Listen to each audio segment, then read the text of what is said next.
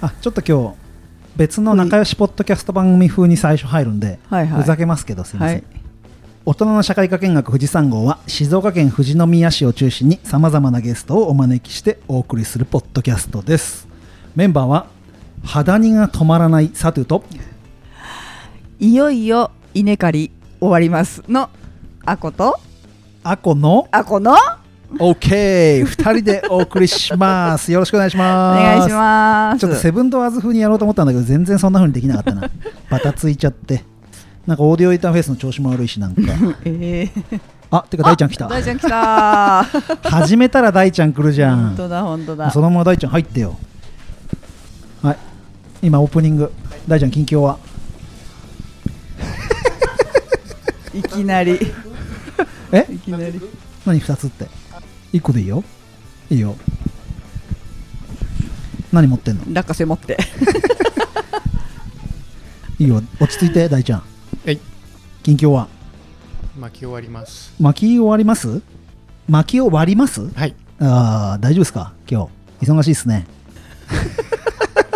やばいテーマ多いだ大ちゃんなんとか回ってる2人でなんとかなんとかなってるうーん素晴らしいねけどもう家のこともしなきゃいけないからもうそうだよねあえーなるほどえっと生まれたばっかの子供はいるのお生まれた子供ばっかの子供を連れてってる連れてってる、うんじゃあまだいいねまだいいちっちゃい子いたら大変だようねん無理無理無理無理あでも妹さんがいた方がまだ家事洗濯とかやってくれるからいいのかそう妹が一緒に行ってる行ってるからいないってことだようねん、そうそうそういた方がまだ家のことを大ちゃんがやらなくて済んだかもしれないか弟と2人だもんで家のこともやんなきゃいけないでしょそうそうそうそうそう大変だねというわけで大ちゃん参加で3人でお送りしますよろしくお願いします、はいお願いしますす稲刈りね稲刈りいよいよいよいよでももう終わりなんじゃないのもうねあの本当あとね黒米をちょっと今年あやってだいぶ遅くにあうのん田植えしたから、まだねちょっとね黒くなりきれてなくあ、うんてう、んもう少しあと1週間とか10日はもう待とうかなみたいな、うんうん、あの田んぼアートとかで使うやつだよね黒米っあてそうそうそうそうそうそううーんそうそうやったりする見ねたことある大ちゃん田んぼアート、なんかえ田んぼ全部キャンパスになってて、うん、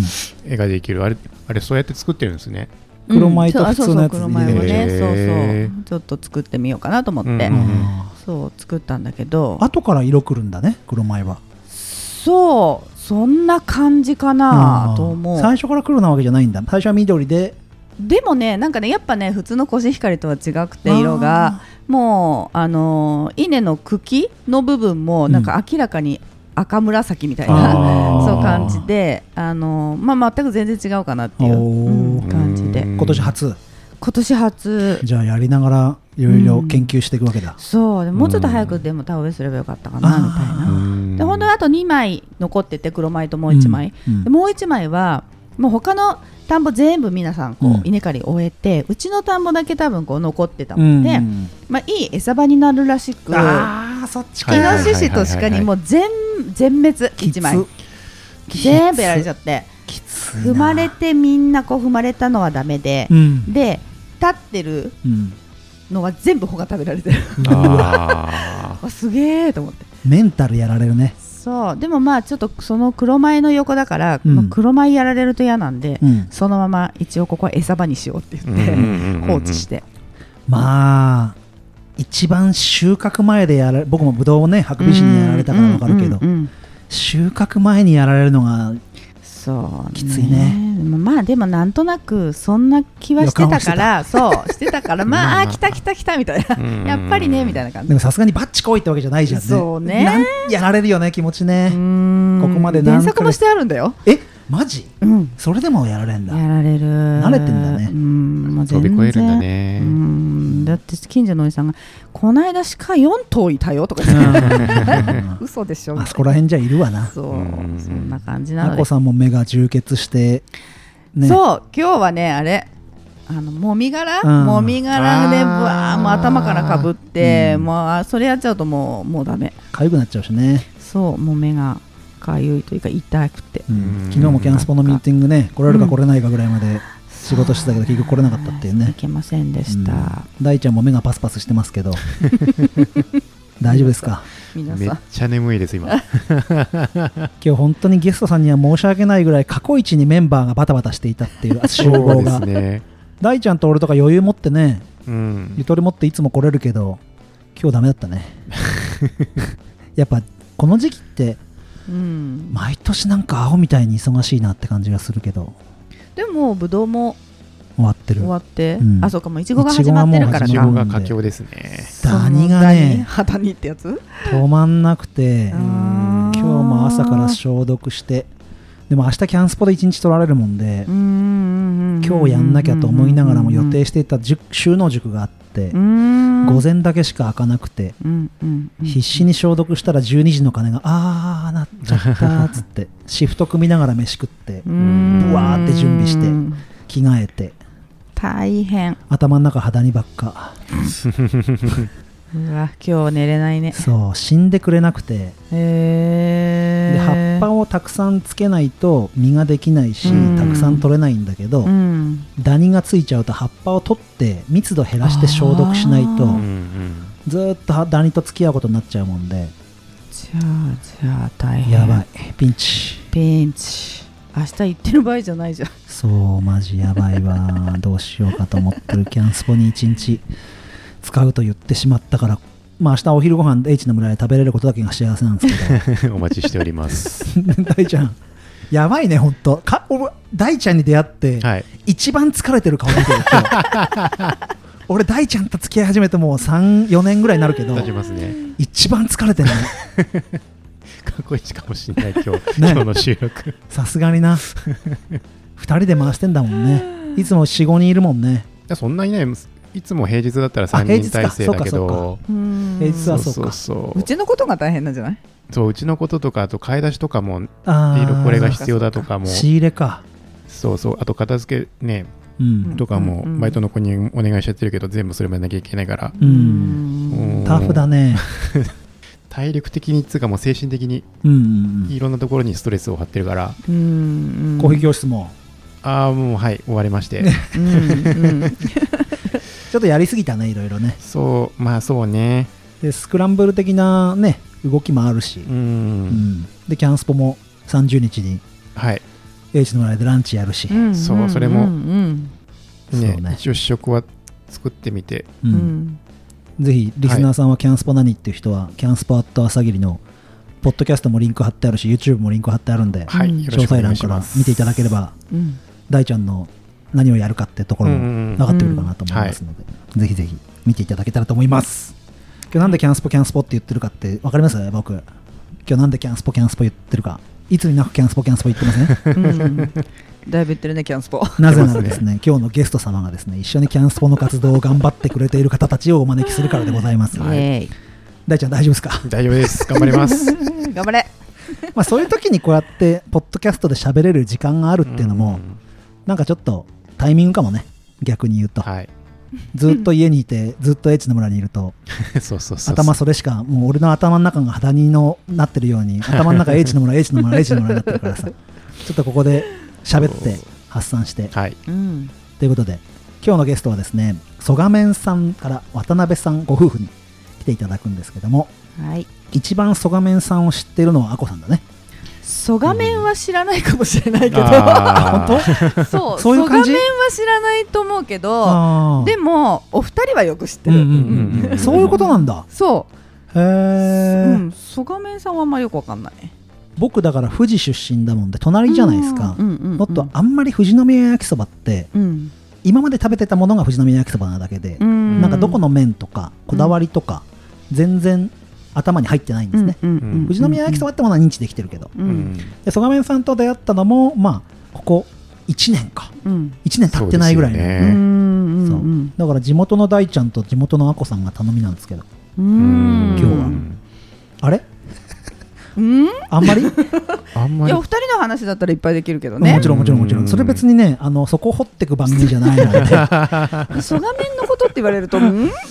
あう ん大ちゃん怪しいかはな僕もね、曽我面さんは本当ここ最近、まあ、あるとこ、あるこね、場所は知ってたし、会社自体は知ってたんで、あの僕が通ってた保育園のうんすぐ ね、横でうんあるんで、はい、へーあそこまで通ってたんだそうそうそそうれすごいなまたむちゃくちゃ下ってんな、他にないもんね。他にないでそすうねだねううんん白糸行くとかかなうんう。ん2人は焼きそばはどうなんですか富士宮焼きそばは、もう富士宮焼きそばも本当にうん子供の頃から普通に家庭でうん食べるそうそうそうもの他のところで行って焼きそばだよって食べてうんあこの焼きそばなんかふやけてんな そうだねうんそうだよね。富士宮って給食はどうなの焼きそばないっすあ給食あるじゃん。あるけあるどよなんかパスタのふやけた焼焼きそばみたいなうんうんうんうんのが出たのを覚えてる、うん。んそうだよねんうんなんか本当にお祭りで売ってる焼きそばが出てくるよね給食だと感じ的にうん富士宮焼きそばよりもうんなんかね学校給食センターで作ったものがうんこっちに届く頃にそうかそはうかそうかもうだいぶ麺も太くなってるからそうねそうそうすいません普段食べてるものとはちょっと違うかなって僕の育った富士市は各学校に給食室があるから、ね自あー己給食だもんね今言われて気づきましたそうそういうことかやっぱちょっと違うんだよね、あーうんうんうんそうだそうだからその焼きそばと富士宮焼きそばがイコールにはちょっとならない、なら別のものでしたね完う全に、ん多分リスナーさんの中にも富士宮焼きそばって何がや違う焼きそばなのって分かってらっしゃらない方もいるし、うんまあ、B 級グルメでナンバーワン取ってるんで、うん富士宮焼きそばって言葉がうんね、まあ多分うん、知ってたりするし、うんコンビニでも意外に富士宮焼きそばだわね、うん仲間のポッドキャストで富士宮焼きそばが青森にあったっていうブあランドーへーみたいなカップ焼きそばがそうだね、うんうんするので、なんとななく目にする場面はあるかもしれないけど、うん何が富士宮焼きそばの条件なのかっていうのもうん分からなかったりするし、うん麺のねこだわりなんかもそうなんかああまりにも富士宮焼きそばが当たり前すぎちゃって、うんそそうだのね麺のこだわりとかってそういうのまで、まあ、子供の頃だったし、うんそこまでこだわってね食べてなかったかもしれそうないだねうんうんあと今回あのだいぶ前に曽我面さんには「ポッドキャスト出ていただけますか?」ってオファーしたんですけど、うもんうその時からロシアがウクライナに占占領し始めてて、うんああ、うん、やっぱちょうどその時か、ウクライナの国旗がうん小麦を表しているので、うんまあ、ひまわりって言ったり、り小麦って言ったりしますけどうん小麦粉がやっぱねうん関係してきて、はいウクライナ産使ってないとしても全世界のシェアがうんウクライナが多いわけなので、んどっかが取ってっちゃうとこっちにもあるとかって話があると思うので、うんそこら辺あの農業につながる部分もうんある、と思うので、うんはいそこら辺も聞きながら行きたいなって思うんですけど、はいまあ、前半戦こう、まあ、旦那さん中心にうんうん麺のこだわりとか、うんそういう部分聞いていきながら、まあ、富士宮焼きそばとは何何なのかってことも聞きながら進めつつ、うんまあ、最後にはやっぱキャンスポというその取り組みうん曽我面さんが加わってうんどういう感じで捉えてるかとか、うんね、そこら辺喫緊にマルシェもあったのでそうですねその話もうんしていきたいなっていうふうに思いますはいはいそれではなんて言うんだっメインディッシュじけゃなメいでイすンディッシュじからねゃないんだよねそうだねメインディッシュやって言いたくなっちゃうんだよねそうそうそう、うんメイントークって言ってみそうますだかね、うんここはあの行きのバスなんでね、はい、うんここから今から曽我面さんに行くっていうことなので曽我面さんへ富士山富士山 GO!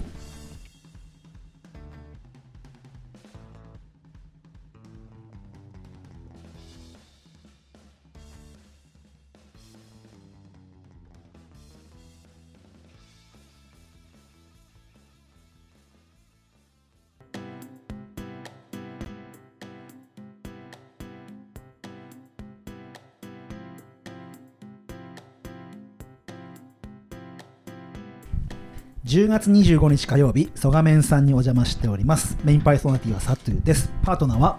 あこですよろしくお願いしまおす。願いし ます地元民頑張ってくださいよ。任せてください僕も 10, 10年ぐらいになるのか、そろそろ。あそあの娘が6歳になるから、そうですね。は。はいということで、今日は曽我面さんの渡辺夫妻に来ていただいております。よろしくお願いします。お願いしますお願いしますまず旦那さんの方から軽く自己紹介をお願いします。はい、渡辺和義と言います。えっ、と、蘇我面で今3代目になります。おじいさんの代から始まってます。ほうほうほうほう。三代目か。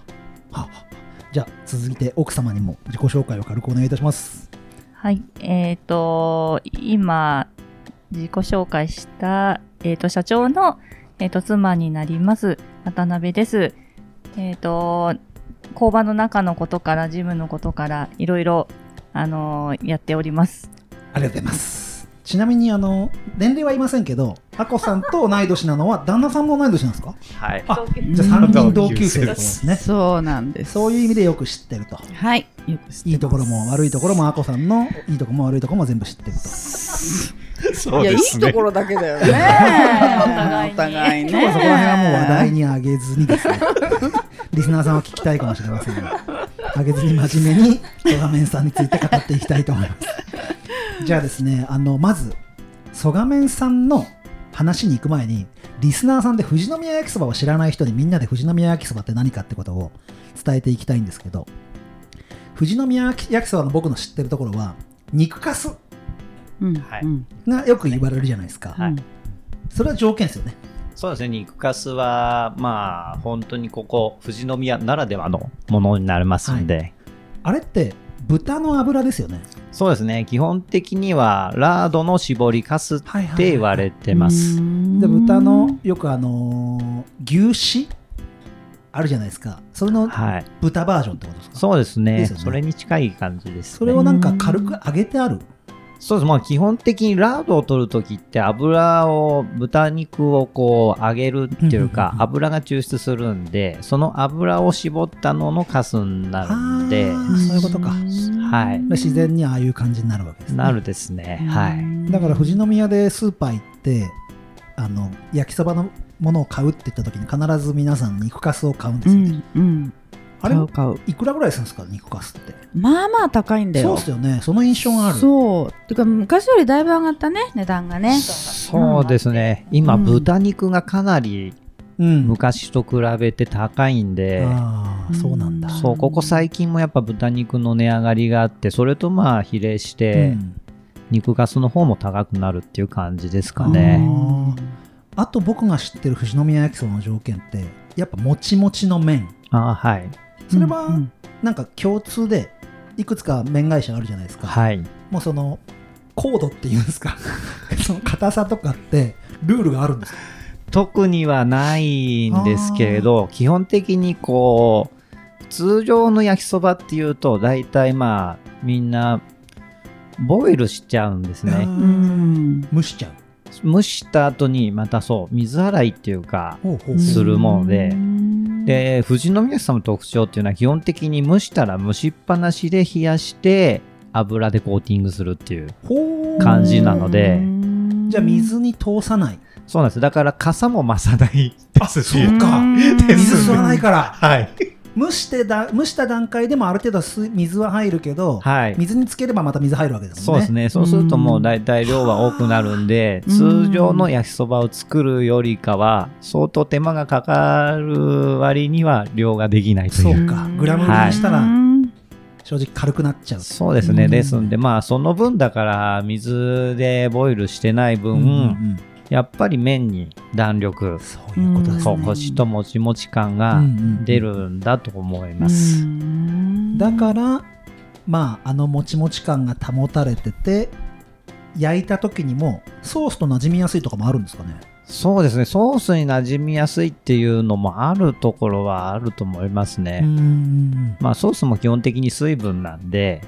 基本的にやっぱその水分が入ることによって、やっぱ麺自体は多少ないともあ柔らかくはなるところははいはいはいあるとは思うんですけれど、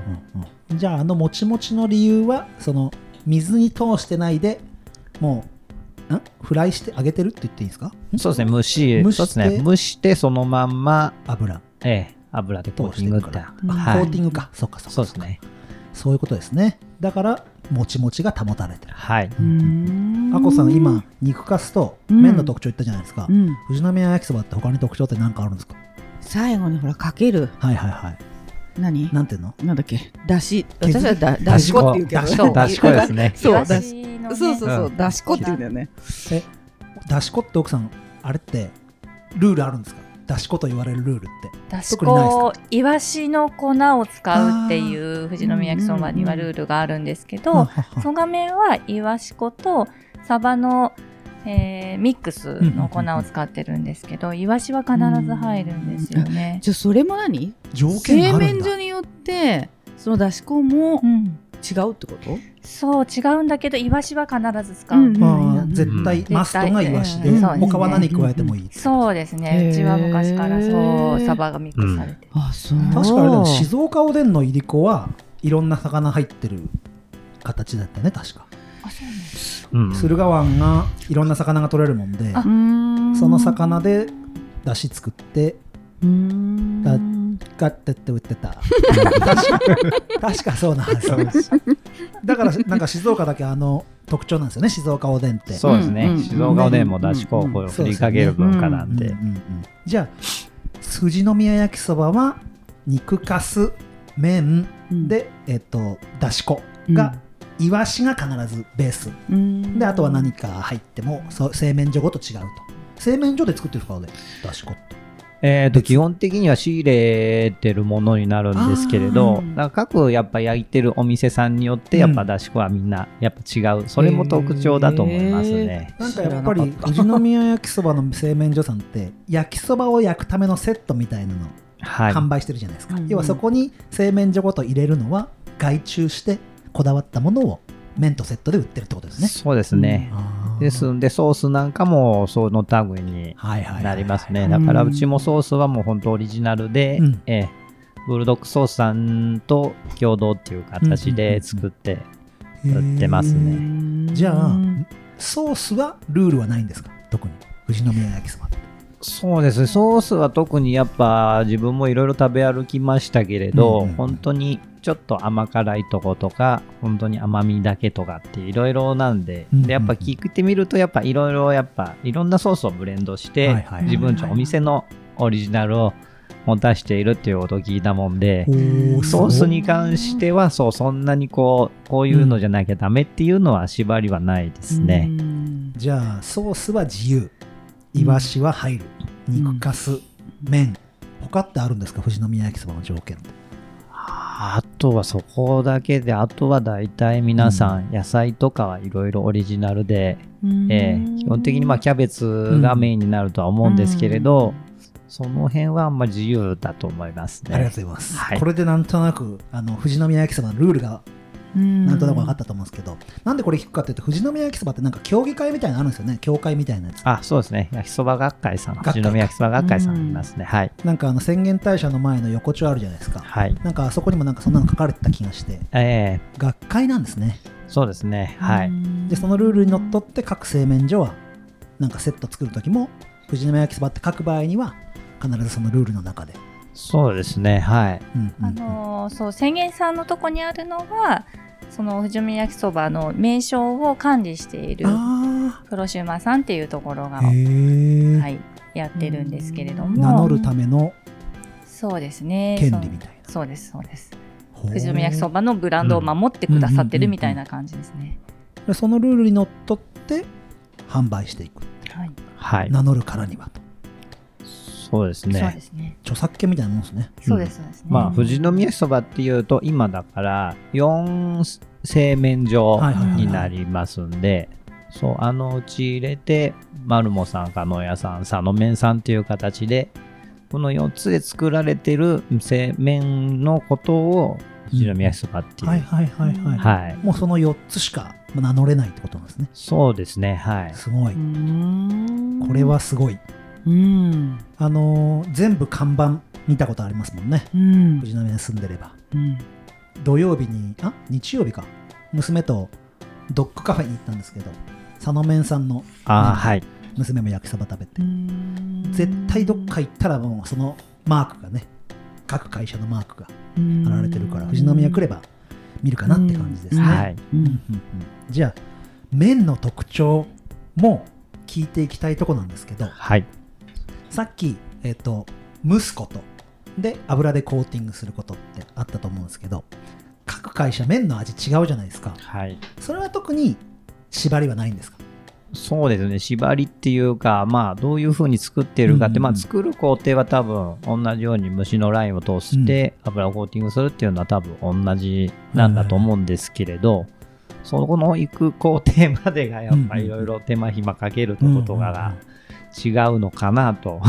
例えば小麦粉がメインですよね はいそうですね小麦粉を何パーセントじゃないとダメとかそういうのはないんですかそういうのはないですね。はあーじゃああとは工夫なんですねい。そうですね。はい。でちなみにあの言えないこともあると思うんですけどはい。主な構成してる材料って何なんですか基本的に主な構成している材料っていうのはやっぱ小麦粉と、もう水使いますよねそうですね。まあ水で、あの、攪拌すそうるですんで、ねうんはい。あとは塩とか、そうですね。塩も使いますし、うんうんううんん。特にやっぱ普通に麺を作るところで使うものを使うっていうんうんううんうん感あじりがとうごでざすいねま。す水はこうよくそばなんか打つ人ってはい。例えば水でも香水とか軟水とかあるじゃあなあ、いですか、はい。そういうのってやっぱ麺作っていくとこだわりあるんですかそうですね、もううちはおじいさんの時からお水はこだわってて、あー本当にあの富士山に一番麓に近ういんそうです洗ね面所になるんで、井戸水を掘るって言って、うんうんうんんボーリングした、お自分が幼い頃にボーリングした記憶があって、その時に78メーターぐらいで、そうですよねやっと当たったって言ってあそこら辺はなかなか難しいですよねそうですね、もう本当に溶岩盤なんで、うんうんも掘れば掘るほど出てくるものはもう溶岩の地層の。ものなんでちょっと西にずれれば出てくる感じはイメージとしてあるんですけど、はいあそこら辺って難しいなってそうですね。だからもしかしたら出ないかもしれないそうとです言よわねれて。 まあ 永遠と掘富って士る宮でいくつかこう井戸掘ったけど出なかったっていう話聞いたことあります、はい富士宮なのに出ないええだけど下の方のねここら辺の地域とか行くと5メートルも掘れば井戸出てくるとかそうですね。あのゆるキャンでも出てきた焼きそば屋さんなんて駐車場からもう水湧いちゃうみたいな そうそんなところもあるぐらいでね、じゃあその井戸水を使ってそうですね。その井戸水を使って、はい、麺は全て作ってます。井戸水だとあれですよね水温とか一定だったりして使いやすいってことですよねそうですね。本当に一定ですし、本当に水をいつも飲むんですけれど、ものすごくやっぱ綺麗なんうんうで、んはい。じゃあそこら辺はもう富士山の恩恵を受けながらそうですね。本当富士山の恩恵を受けて麺を作らせていただいてるんで、ペーハーとかは特にこうチェックしたりとかはするですかまあ、ペーファーもチェックはしあやっまぱそうですす。よね、はい。味に影響してきますもんねはい。そうかそうか地下水って知ってたアコさん知らない知らな同級 生なのいどういや知らん蘇我面の場所最近知ったからね、 えでもさあの要は上に上がっていく時ってうん、麓っ腹のとこのセブンイレブンか、うんあそこのセブンイレブンしかないじゃんうんうんうん僕うん必ず上に寄るとき上に行くときってあそこのセブンイレブンに寄るんですよ大体、うんとバンって見えるじゃないですか、そうですね。うんはい。なんとなく位置は分かってたんですけどね、うんセブンイレブン自体がねできたのそんなに前じゃないからねね。そうそうそへうえそうかそうかそうかいやあそこの地下水を使って曽我麺さんの麺はできているとはい。そうですね。あの小麦粉の話にも行きたいんですけど、はい。せっかく麺の話してるんで曽我麺さんの麺の特徴って軽く聞いてもいいですかまあ、うちの麺の特徴は、本当にこう、もちもち感、弾力感とコシがあるっていうところですかね。うんうん。弾力感とコシってことはさっきのこう蒸すはい。コーティングするっていうとこがやっぱ味噌になるんですかそうですね。そこがやっぱ一番大事なところかなと思います。やっぱりその富士宮焼きそばの4つの製麺所で差が出てるっていうのはその工程なんですかそれがどうなのかがわからまあ他者がなわい。かんないですもんねはいうんだからまあ本当にうちはうちの作り方で、うんうんうんそう。で、もう常に同じものを出す努力をしないとっていうところで、やっぱもう農業とかと一緒で、結局やっぱその日その日の気温、湿度、天気によって全然変わってくるんで、すごいうんそうなんですねはい。でも上出のあたりって霧出たりとかしますよねああ、出ますね。 はい。かなりそのコントロール難しくないですか難しいです。正直町の方にある工場なんかははい。そういうことってないじゃないですかそうですね。僕の富士山ブドウランドの畑ぐらいが霧が出るか出ないかの境目ぐらいなんですようん大変ですねじゃあそのコントロールっ てもうそうです。だからもう本当に天気予報は毎日、えー、そうなんだ見て、週間天気予報も見て、あ、こんな感じかっていうところで、 水分量はい。蒸す時間とかそうですね、計算ってして、はい。確かに蒸すにしたってそうか空気湿度によって全然そうですね。蒸しだ時から間も違うわけですね、うんで、結局やっぱ練ったところのよの感じとか、その辺で麺を寝かす時間とかもあるんで、ピザ生地みたいな感じってことですねああ、そうですねうん。本当に小麦は生きてるんだなって。えー、そうなんだ実感してますんで、全然麺のこと分かってなくて麺寝かしてるって知ってたいや知らない知らない同級生なのにね 知らない知らないさっきも言ったけど蘇我面のことを全然知らないから麺って寝かすんですねはい。多少やっぱ寝かして、はい。そう、そうしないとやっぱグルテンがそう出なかったりとかああーるんで、ここら辺は大ちゃんの専門分野だなそうか知らなかったじゃあ寝かしえっと練って麺にして寝かして蒸すそうですね。だ麺でそう練ってちょっと寝かしてっていう。あ切る前にはい。ああそうなんですねじゃあ本当になんか僕のイメージで言うとあの丸っこくなってる生地の段階とかあはい広げてない状態でええそうじゃあ本当にピザと一緒ですねそうですね。パンとか本当なにん。かパパンを作ってるみたいなあ感じになり、ー原料は一緒かそうですね、そうイースト小麦菌粉がいるかないかみたいなそうですねあーこれまた大ちゃんの専門分野だうんで次の大ちゃんの時にそこは深くいきますかで小麦なんですけどあの全然わからないんですよ小麦のこと僕他のポッドキャスト番組とかで北海道のポッドキャスト番組あって小麦の話とかしてるとこはあるんですけど、はい。その小麦がどういうのを選ぶとどういうものに使われるとかうどんそばえー焼きそばラーメンとか麺いろいろあるじゃないですかパスタとかもそうなんですけどどういう麺の特徴でどうなっていくとかも全然わかんなくて、はい。焼きそばに使う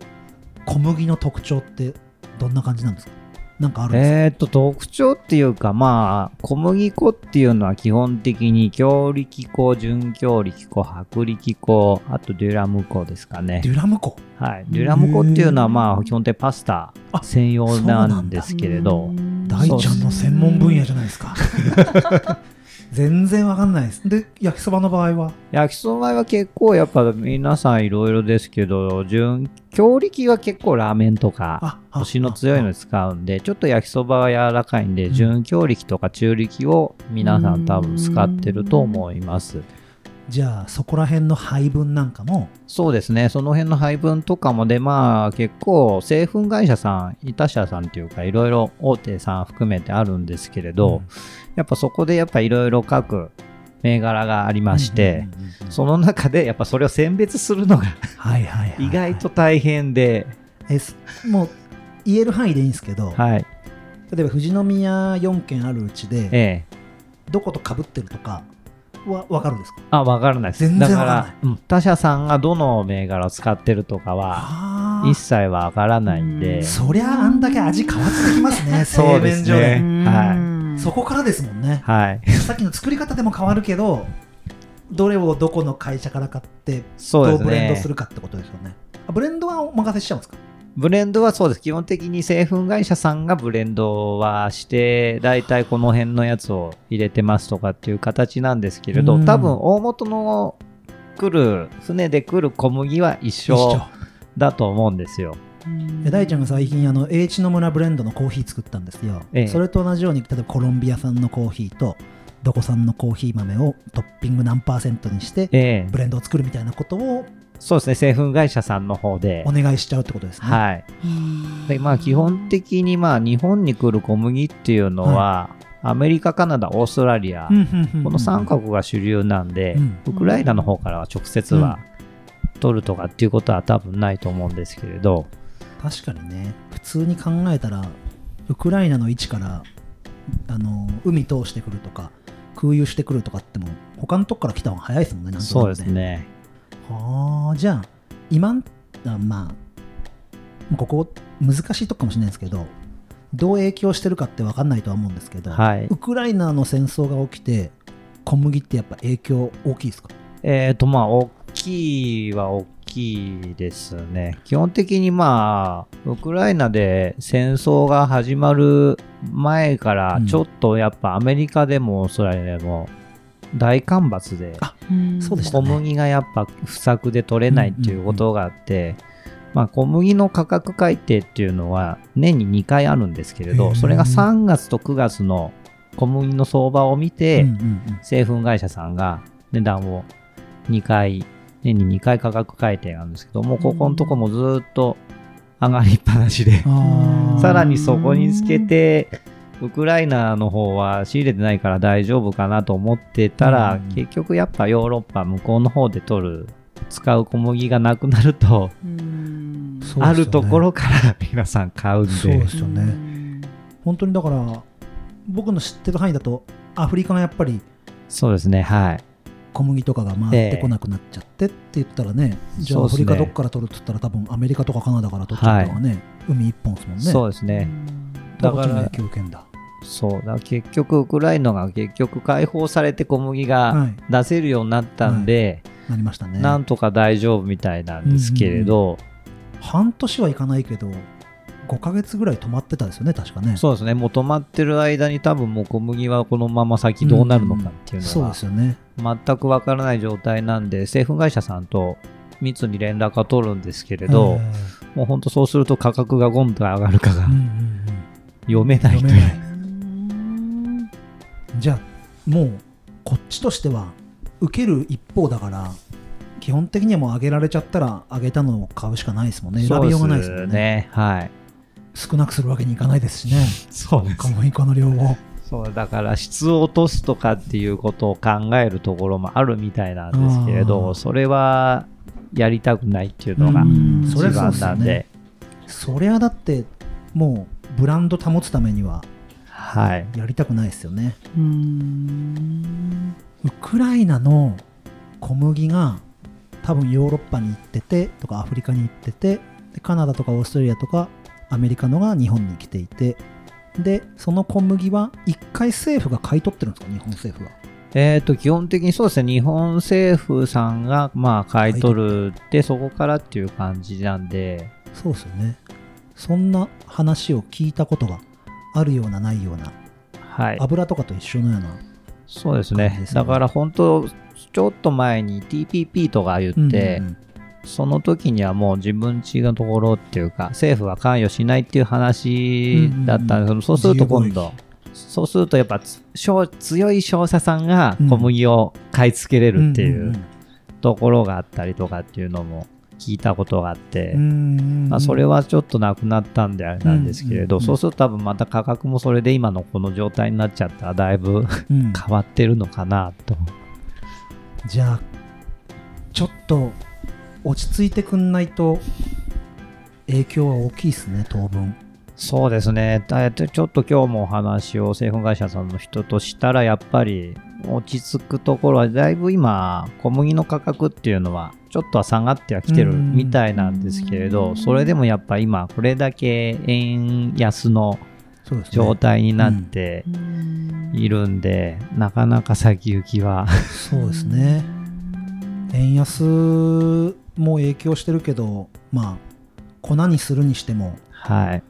燃料もねそうですね、燃料もあれなんで、今、ね、政府が関与してくれて、今回、12月の価格改定っていうのが、政府さんが、岸田さんが、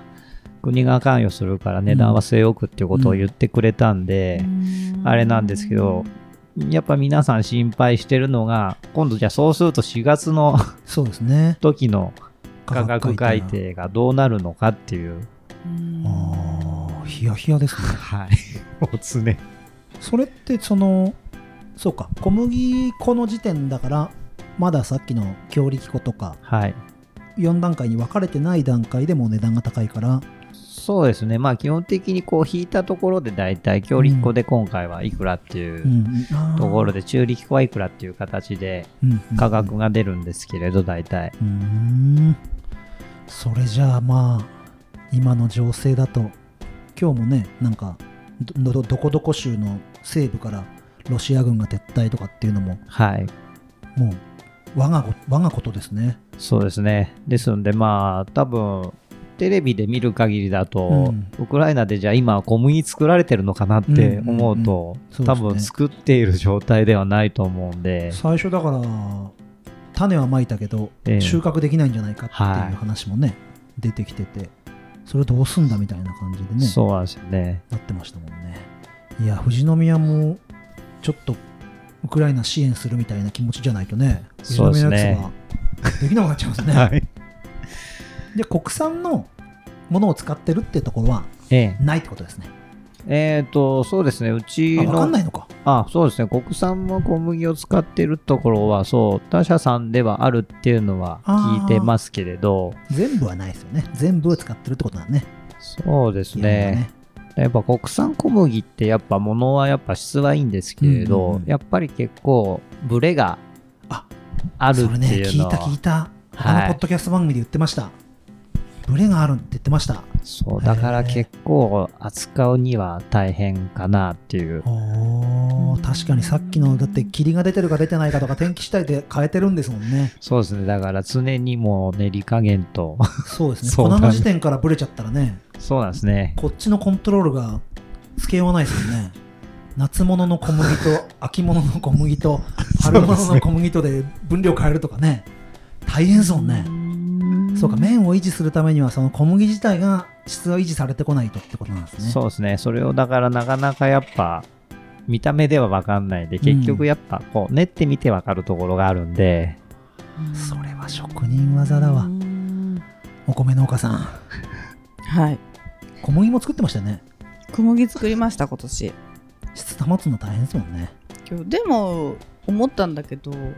大量にその同じ時期にブワーンって作って1年分のを、で出荷すればこんなぶれないじゃんねと思って大量に1年分のをあそうか同じ時期にあー春作秋作とかじゃなくじ作ゃとかなじくゃなくててうん確かにまあそれはそうだけどねそうそうすればぶれないんじゃないかななんてちょっとでも思った大量に作ってればさうんあでもそうか同じ場所で作ってればそんなにブレないもんなのかなうわかんないんそこまでぶれなそうなうんお米だってね一気にバーンって作って1年うんうんでしょうんうんそこまで補助によって違うにしてもそんなにね大きくぶれることはないから同じ作り方なそうかでも干ばつみたいなさっき話あったじゃないですか、はいやっぱその年の小麦の特徴によっても変えなきゃいけないんですねそうですねですんでだからその小麦の状態を多分一番把握してるのは製粉会社さんああその情報から、うんはいちょっと今回のは湿り気強いよとかそうですねだから結局前に入れている小麦、うんサイロに入っている小麦と新しくした小麦で見てそれをうまくこう配合してうん同じものを維持してるっていうのは聞いたことがあって、はあバランス整えてるってことですねそうですねなんかウイスキーのブレンダーみたいな感じのことやってあまあすねそう多分本当にそうだと思いまそのす時のを様子見ながらここに持ってくためにはみたいな、はいすごいだってお米の新米食べたって今年の新米は水分量これだとちょっとぐじゅぐじゅになっちゃうなとかってか か各家庭レベルでもありますもんね、はいそれを小麦の粉の状態でやるってことかそうだから本当製粉会社さんがしっかりして ないとちょっと大変かなっていうのでそりゃそうですねどこの製粉会社選ぶかってこともだからそうです本当に致命ね傷なんですね麺のブランド保つにはそうですねだから本当製粉会社さんとこう密に連絡取って今年の小麦新しい船の小麦はどうかとかっていうああそうかそれはもう信じてやるしかないですねそうですねだからもう練った状態ちょっとおかしかったら、うんちょっとこんな状態なんだけどは何か あるのかなっていうところを相談あしてそうかそれ本当にタイミング的に言ったら船便で来るたびに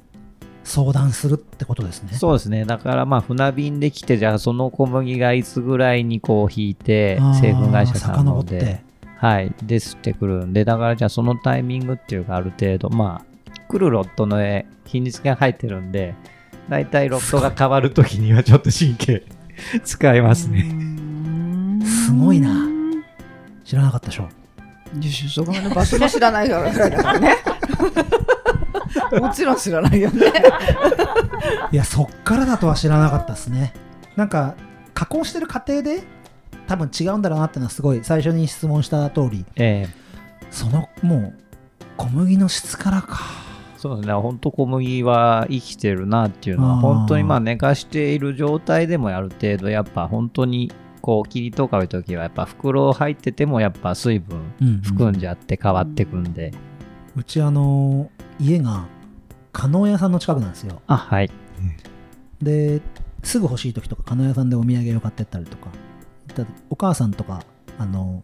ラーメンの麺も加納屋さんで買ってるんですよ曽我麺さんは焼きそばの麺以外には何やられてます基本的にうどん、そば、ラーメンもやってますね。ただまあ、うちは個人にこう、おろすというよりか、お店さんに、うんうんはいはいええ、おろしている方がもう代々多かったんで、今なんでそんな話かっていうと焼きそばの麺だけでそれがやってるわけじゃないです かはい。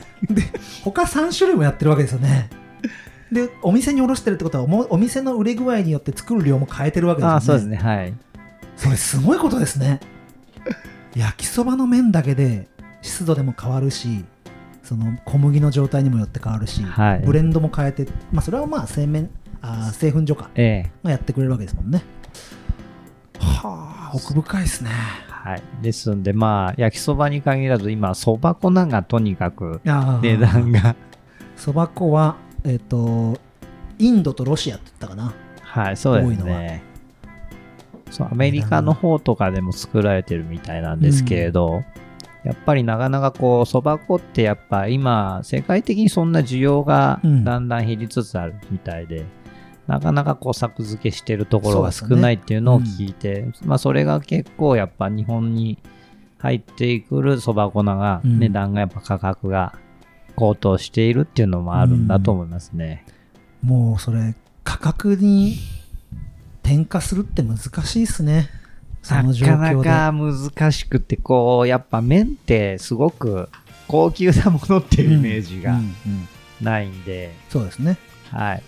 まあでも本当に庶民っていうか皆さんにやっぱ手頃に食べてもらえるっていうか、日常食ではあってほしいっていうのがあるんでやっぱそれが価格はやっぱこれぐらいでっていうのがあると思うんでだってあのうちの大きいおばあちゃん はいなんかは焼きそばはおやつですもんそうですねはい昔の富士宮市民そうですね本当にもう皆さん駄菓子屋さんで、ね学校帰りにちょっと寄って食べるっていう、その麺の値段がね高かったら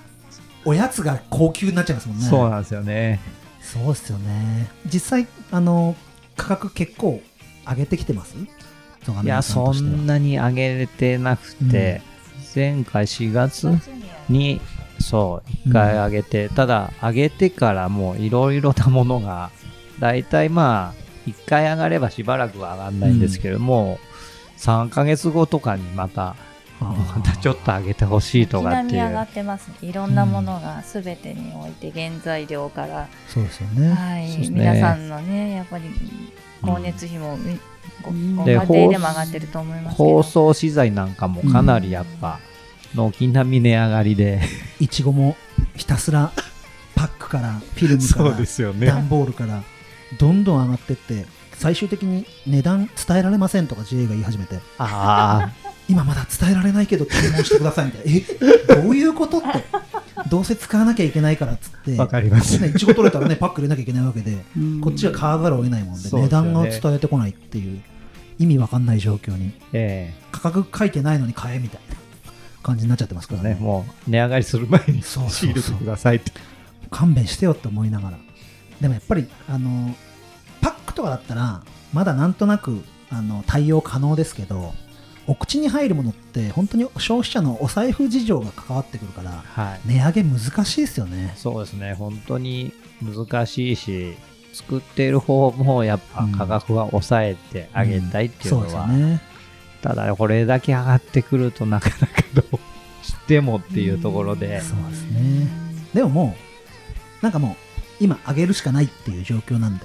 思い切って上げていくしかないですねそうですね。ですなるべく抑えるところは削れるところは削って、うんうんただ、商品だけは質は絶対落としたくないっていうのが。企業努力はしつつはい。それに応じて値段を上げていくとはい。いやでもこの努力の具合を聞いてたら上がっても仕方ないですよそう言っていただけるといやだって本当そう思いますありがたいんですけど。原料も上がってるとかそういうことよりもこだわってるわけじゃないですかはい。そうですね本当でも富士宮焼きそばとしてブランド化して本当に良かったですね、そうですね。本当それはありがたいなと思ってう、ん本当にやっぱ自分も東京で働いてたんで、その時にやっぱまだそんなに富士宮焼きそばっていうか、うん地元の焼きそばがこれだけこういう特徴があるっていうのはそうです知よねらなかったんえであこれって特別な焼きそばなんだってなりましたもんね、そうですブランね、ド化されてはい、だから本当東京でお好み焼きさんとか焼きそば食べると、ものすごいもうふにゃふにゃの焼きそばでそうですねそうですねなんでこんなこしないのかなと思って、うんいわゆるペヤングソース焼きそばみたいなねはい、感じの、がふ皆さんの焼きそばなんだけどね富士宮とか富士もそうですけど焼きそばといえばああいうもんだって思ってそうですねいやーじゃあまあここまで曽我面さんの面の努力を聞かせていただいたのでここからちょっとパートナーを変えてですねまたいろいろなところ掘っていきたいと思います、はいとりあえずありがとうございましたありがとうございます